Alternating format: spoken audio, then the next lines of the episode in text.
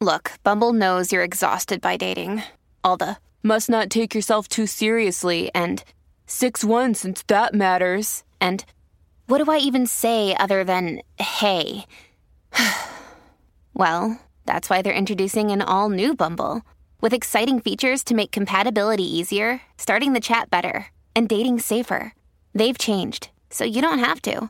Download the new Bumble now. If you're an athlete, you know the greatest motivator of all is the fear of letting your teammates down. After all, a team is only as good as its weakest link. So you owe it to those wearing the same jersey as you to be your best every time you step on the field. That's why there's no vape in team. When you vape, you can expose your lungs to toxic chemicals that can damage your lungs. If you're a step behind, the team's a step behind. Brought to you by The Real Cost and the FDA. Rocky y Burbu. Esto es lo mejor que me ha pasado en toda la vida. Aparte de hacer el amor, usted entiende. ¿eh? El despelote. Diablo, mano, de verdad que la gente no tiene ningún tipo de wow. Misericordia. Misericordia. O sea, vamos a ver las cosas que no sabía, a informarte sobre esto que pasó en Puerto Rico. Es bien curioso. Imagínate, imagínense esta monjita, ¿verdad? Que se llama las Siervas de María, que están cerca de la fortaleza en Puerto Rico, donde está la casa del gobernador. ¿Qué pasa? Eh, incluso- ¿Eso es de convento? eh, Ellas son las del convento que están abajo, claro. Se llaman las siervas de María. Entonces, estas eh, monjitas son bien famosas porque, bueno, por muchas cosas que hacen, pero obviamente eh, públicamente las vemos cada vez que cambia el gobernador en Puerto Rico. Ellas hay una tradición de que le dan la bienvenida a su vecino, que es el gobernador, y le dan la bienvenida en el convento y todo. Y ahí es que mucha gente ha visto a las siervas de María. ¿Qué pasa? Yo te pregunto, si tú le robas a una monja, eh, ¿no cuenta como un pecado plus? O sea, no te lo cuentan en el cielo como un, pecado. extra pecado. Extra pecado. O, pe- Sí, ya o me imagino que pecado, sí. pecado gold. O pecado bold. ¿Le tienen algún Pe- nombre? Yo creo que pecado es pecado como quiera, aunque sea que te robaste un lápiz. Ok. Señores, miren lo que ha pasado. Eh, este tipo se hizo pasar por un sacerdote y cogió de bobas a las siervitas, a las monjitas de, de Puerto Rico, a las siervas de María. Vamos a escuchar el parte del reportaje, dura 30 segundos. Aquí está la voz de Katiria Soto de Guapa Televisión. Vamos a escuchar qué dijo ella. Vamos a, a darle play al audio ahí. A ver si puedo quitar. Ah, ok, aquí voy. Vamos arribita. A las A ver, siete. ahí, vamos para atrás. Pasamos a otros temas y es que hoy las autoridades informaron de un fraude y estafa a las siervas de María, esto en el viejo San Juan. Según la querellante, una persona llamó, se identificó como sacerdote y le solicitó dinero para pagar una compra. Más tarde y luego de problemas con el método de pago, los timadores llamaron nuevamente y se hicieron pasar por la Madre Superiora para supuestamente explicar dónde se encontraba el dinero en efectivo del convento que posteriormente fue enviado a las personas que llamaron. Pendiente a Noticentro para la ampliación de esta noticia. Wow, pero qué comprón de dos mil dólares. Pero ven acá, ya no hacen como un, un search o algo. Ese cualquier bobolón que llama ahí, vamos a darle dinero. Sí, bueno, pues aparentemente, incluso este, tengo parte de la noticia aquí, dice que el convento y casa de salud de las siervas de María sufrió ayer una estafa cuando dos personas eh, que se hicieron pasar por un sacerdote y la madre superiora, o sea, fueron dos actores. Uno que se hizo pasar por la madre superiora. Que y, fueron y otro Ocean por- Eleven. sí, Sí. Lograron robarle más de 2.500 Qué mal. dólares. La creyente indicó que la persona que la and contactó dio Sí. instrucciones detalladas en dónde buscar el dinero que eventualmente perdieron. De acuerdo con la policía, eh, Mr. and Mrs. Smith. Sí, sí.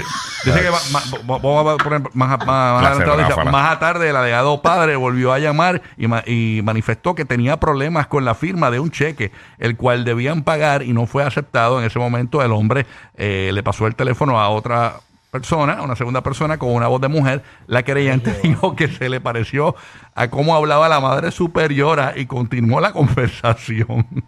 Wow. Esa voz de mujer empezó a darle instrucciones detalladas de dónde buscar un dinero en efectivo que había en las oficinas del convento. La víctima buscó a uno a una primera instan- eh, en una primera instancia y no encontró las eh, divisas. Pero se mantuvo en el teléfono, entonces la persona le ordenó que buscara en unos cajones de la oficina de la administración donde sí había dinero.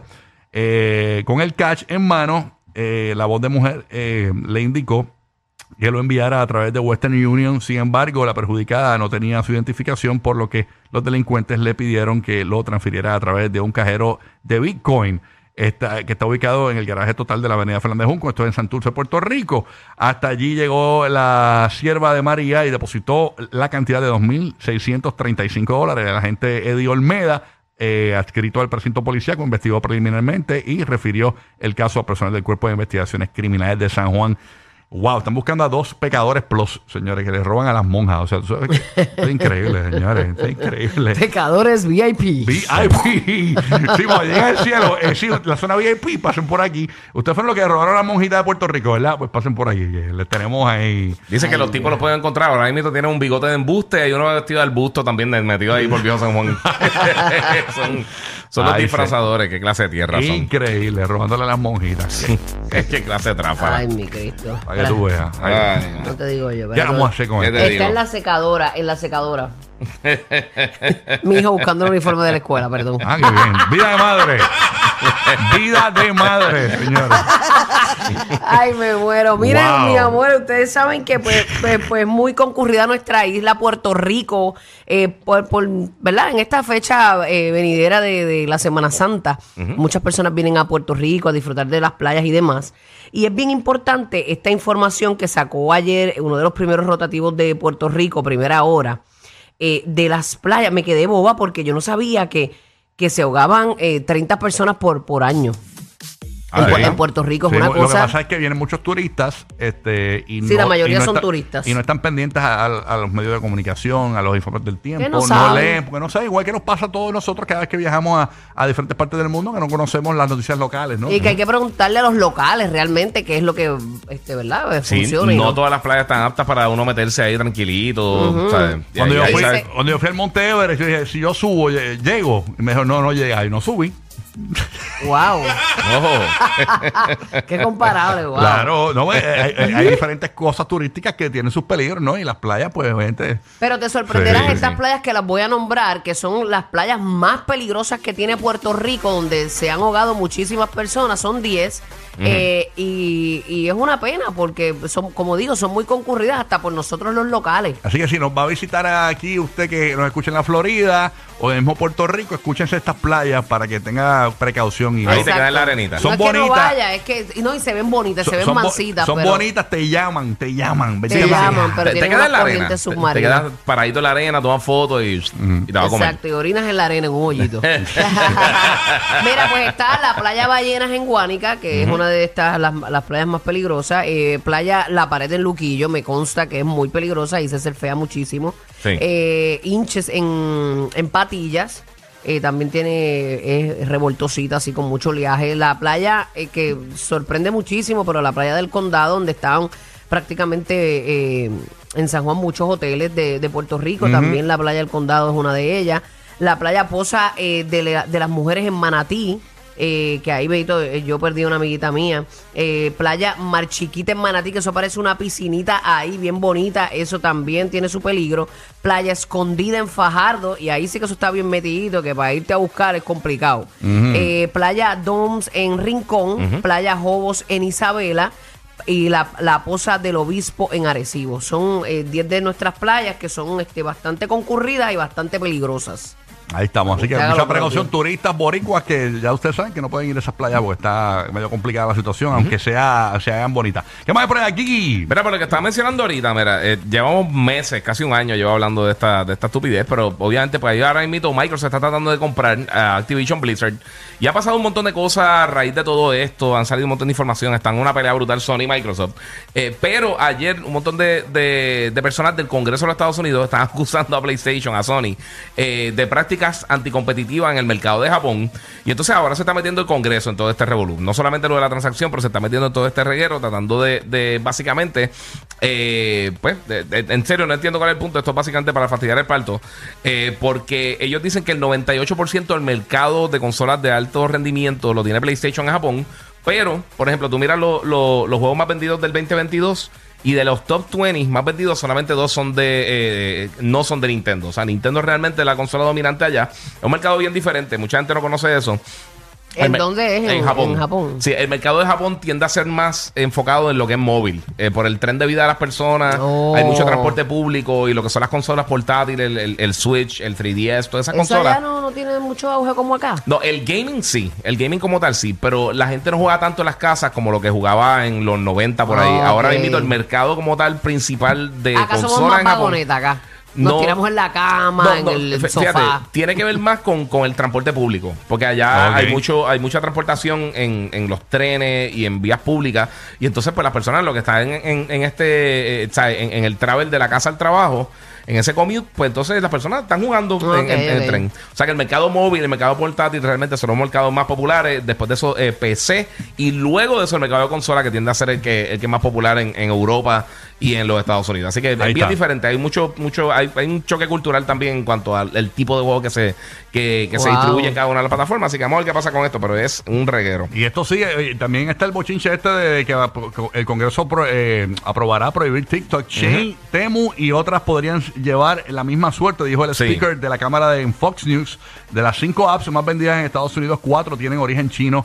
Temu siendo, ¿verdad?, la más bajada ahora mismo. Eh, TikTok y, y su prima de editar videos, CapCut, le siguen. Shane, que es la otra, que para evitar legislación, ¿sabes lo que hizo la gente de Shane, verdad? Se mudaron de China a Singapur. Vamos a mudarnos, porque esto es un revolú con China. Vamos a mudarnos. y se mudaron. Que por cierto, eh, siempre co- corre el revolú, eh, ¿verdad? De, de lo de Shane, de que lo que viene de Shane tiene plomo y todo eso. Investiguen bien. A ver Ah, si- Hay poco control de calidad en, en muchos de los productos que. Sí, sí, complicado. Bueno, Roque José, que te queda por allá, zúmbala. Aquí estamos rapidito. Mucha felicidad a los que cumplen años en el día de hoy. Están celebrando igual que Lady Gaga, que llega hoy a sus 37 años. Yo juraba que ella era cuarentona. 37 años. Gaga. Lady Gaga. Y muchas felicidades a la hermana de Rocky the Kid, Bárbara Gallard. Así que muchas felicidades. a ¿Está mi cumpliendo hija. Bárbara? Cumple también el día Happy de hoy. birthday. Happy birthday. Ay, Dos happy personalidades. birthday. Oye, y a Giselle, mi comadre Giselle, te También amo, cumpleaños, mamá. Dios te también. me bendiga y te ¿Pero guarde. qué es esto cumple aquí? ¿El hoy. copiloto de hoy? ¿Cómo es esto? Eh, a todos los que cumplen Que hoy, ahí, chaval, felicidades. llámame aquí a, llámame aquí a vos el payaso que después que entró cumpleaños aquí. Bueno. En la información de hoy tenemos eh, lo que se llama The Museum of Failure, el Museo del Fracaso. ¿Y qué es que este museo? Esto muestra productos que han salido al mercado que han sido fracasos. Sí. Ah, mira para allá el logo de rumba. Mira eso, qué brutal. síguelo, síguelo, síguelo. síguelo. Mira, el logo- el de South Soul. Míralo ahí. Algunos, Oh, wow. algunos se acordarán de Crystal Pepsi. Mira el logo de Máximo. Seguro. De Crystal Pepsi. ¿Qué tú me dices de la pasta de diente con sabor a beef lasaña? Y a Diablo. Espérate, ¿qué Eso es esto? está Pasta de incluido en ese diente con museo. Eso yo lo sabor había a visto, eso. lasaña. ¿Qué diablo es La eso? Lasaña, sí. ¿Eso papá. salió, ese producto? Sí, sí, ahí Diablo. está. Tenemos ahí la foto, Colgate Beef Lasaña. Eh, Déjame hacer un alto. La Crystal Pepsi a mí me gustaba porque era picantita, era Sí, me buena. gustaba, Sí, bueno. a mí Me acuerdo también, que pero- usaron a Van Halen Right Now para la, la campaña, me acuerdo. Y entonces, eh, los que se acuerdan del famoso, la máquina Betamax y los cartuchos Betamax, lo que fue antes de VHS. Bueno, la competencia incluso- es VHS realmente, La- porque sí, se fueron fue cara a cara. Diablo, sí, sí, yo, que- yo- yo ni me acuerdo de eso.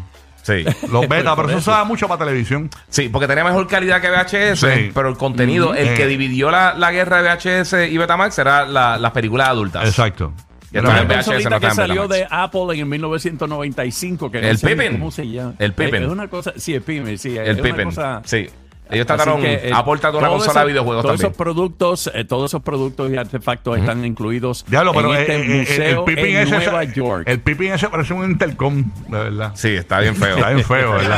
Está bien feo, bien feo. Era- ¿Y cuándo salió eso del Pippin de en los Apple? 90, en los 90, pero eso se, cae- se copó todo bien brutal. 1995, o sea, Sí. me, me dice aquí. Y entonces este museo está localizado en Industry City, entre las calles 33 y 34, en la avenida, tercera avenida, esto es Nueva York. Mira y allá. ha estado en Suiza también eh, esta exhibición. El Así Museo que- del Fracaso. Mira, el vaya. Museo del Fracaso, así mismo se llama. Museum of Failure. La gente lo que se inventa cualquier cosa. ¿ah? Sí. Chacho, ¿qué, qué? Pero no te creas, eso está interesante. Sí, está bueno, por no decir el Museo de las Cosas que eh, descontinuadas. Sí. Sí. está bueno. Eso, eh, pero a mí me gustaba la Crystal Pepsi. Ah, Sí. eso, eh, eh, te hacía- Yo no me acuerdo el sabor, no, realmente. era bien picantita. ¿no? ¿Tú la probaste? ¿Quién la probó aquí? Ya llegué a Yo la probar. llegué a probar, pero no recuerdo. Era buena, era buena, y me gustaba. Y bien fría. Fue Ah, tan memorable que sí. no me acuerdo. No, era buena, era buena. 91 por ahí más o menos fue que salió. Más o menos. 91. Y, y los erutos eran duros, eran potentes. Ah, ¿de verdad? Eran buenos, eran buenos. Era bien picante. Era bueno. Por eso es que tienes que ir al baño antes de montarte en el auto. Rocky, Burbu y Giga, el despelote.